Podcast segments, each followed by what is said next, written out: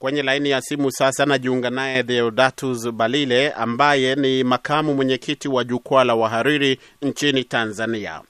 Kwanza kabisa, Deodatus, hebu waeleze wasikilizaji wetu ni nini ambacho kimejiri leo wakati ambapo bunge limefunguliwa na kumekuwa na tetesi kwamba uh, wale ambao wanaongoza shughuli katika bunge wamekataa kwamba matangazo yasirushwe moja kwa moja ili waweze kutizama kwenye runinga zao na vilevile vile kusikiliza kwenye redio. Ni yapi yamejiri hii leo?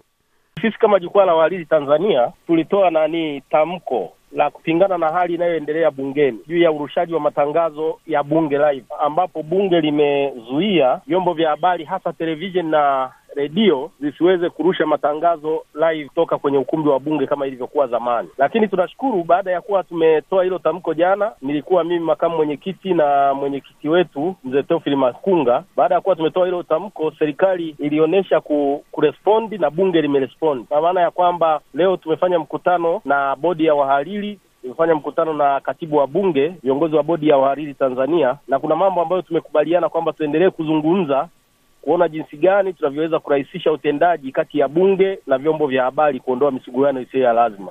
Kwa hiyo kimsingi kuna improvement itakayotokea tofauti na hali ilivyokuwa mwanzo tutakapokuwa tumekamilisha hayo tuliyokubaliana. Na sasa hivi leo kuna matangazo ambayo yamerushwa moja kwa moja kutoka katika bunge, yako kwa aina mbili.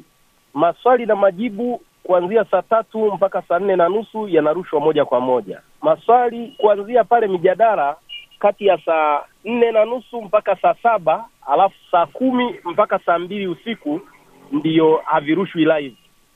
Na ukiuliza upande wa serikali, ingawa wenyewe wanasema kwa mwanzo walianza na kisingizio kwamba hawana pesa, lakini sasa kadri tunavyoendelea na vikao, imeonekana kwamba wanataka kurejesha moyo wa watu kufanya kazi.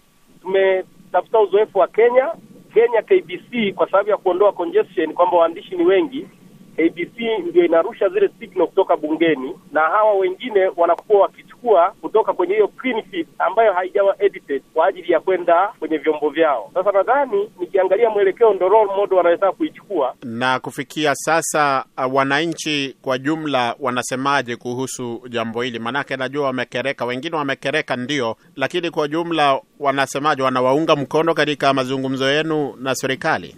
Of wananchi tuliozungumza nao ambao wanafuatilia kwenye vyombo vya habari wana matumaini makubwa kwamba jukwaa la wahariri Tanzania linaweza kusaidia kuondoa huu mkwamo uliopo. Wananchi wanapenda kuona TV zikiendelea kurusha live, redio zikirusha live, kwa kiasi ambacho ile haki ya wananchi kupata habari iendelee kuwapo. Na kwa maoni yako, unafikiria itachukua muda gani kabla ya wananchi wa Tanzania kuweza uh, kuyaona matangazo haya yakirushwa moja kwa moja? Tumekubaliana kwamba ni jambo ambalo tunapaswa kujadiliana kwa haraka kadri inavyowezekana, kwa maana ya kwamba wenyewe wanajenga hoja kwamba kabla ya TV kuanza kurusha live, vilikuwepo vipindi vya redio vilivyokuwa vinakuwa recorded na wanahabari wenyewe, alafu wanarusha usiku, na inaondoa ile, inawapa watu fursa ya kujua kilichokuwa kinaendelea bungeni. Sasa sisi tukawa tunajenga hoja kwamba haiwezekani kwamba nia hapa ni kufanya nani, uhariri, kufanya censorship kwamba kupunguza zile habari zinazokwenda kwenye jamii, lakini Dkt. Kashirira akatuthibitishia kwamba vyombo vya habari vitakuwa vikipatiwa fursa ya kuhakikisha kwamba vinapata hiyo credit, japo inaweza kuwa itachelewa kidogo, kwa maelezo yake kwamba inaweza ikachelewa kidogo, lakini vitaendelea kupata hiyo clean sheet. Asante sana. Nimekuwa nikizungumza na Deodatus Balile ambaye ni makamu mwenyekiti wa jukwaa la wahariri nchini Tanzania. Nashukuru sana kwa kuzungumza nasi. Asante sana ndugu yangu.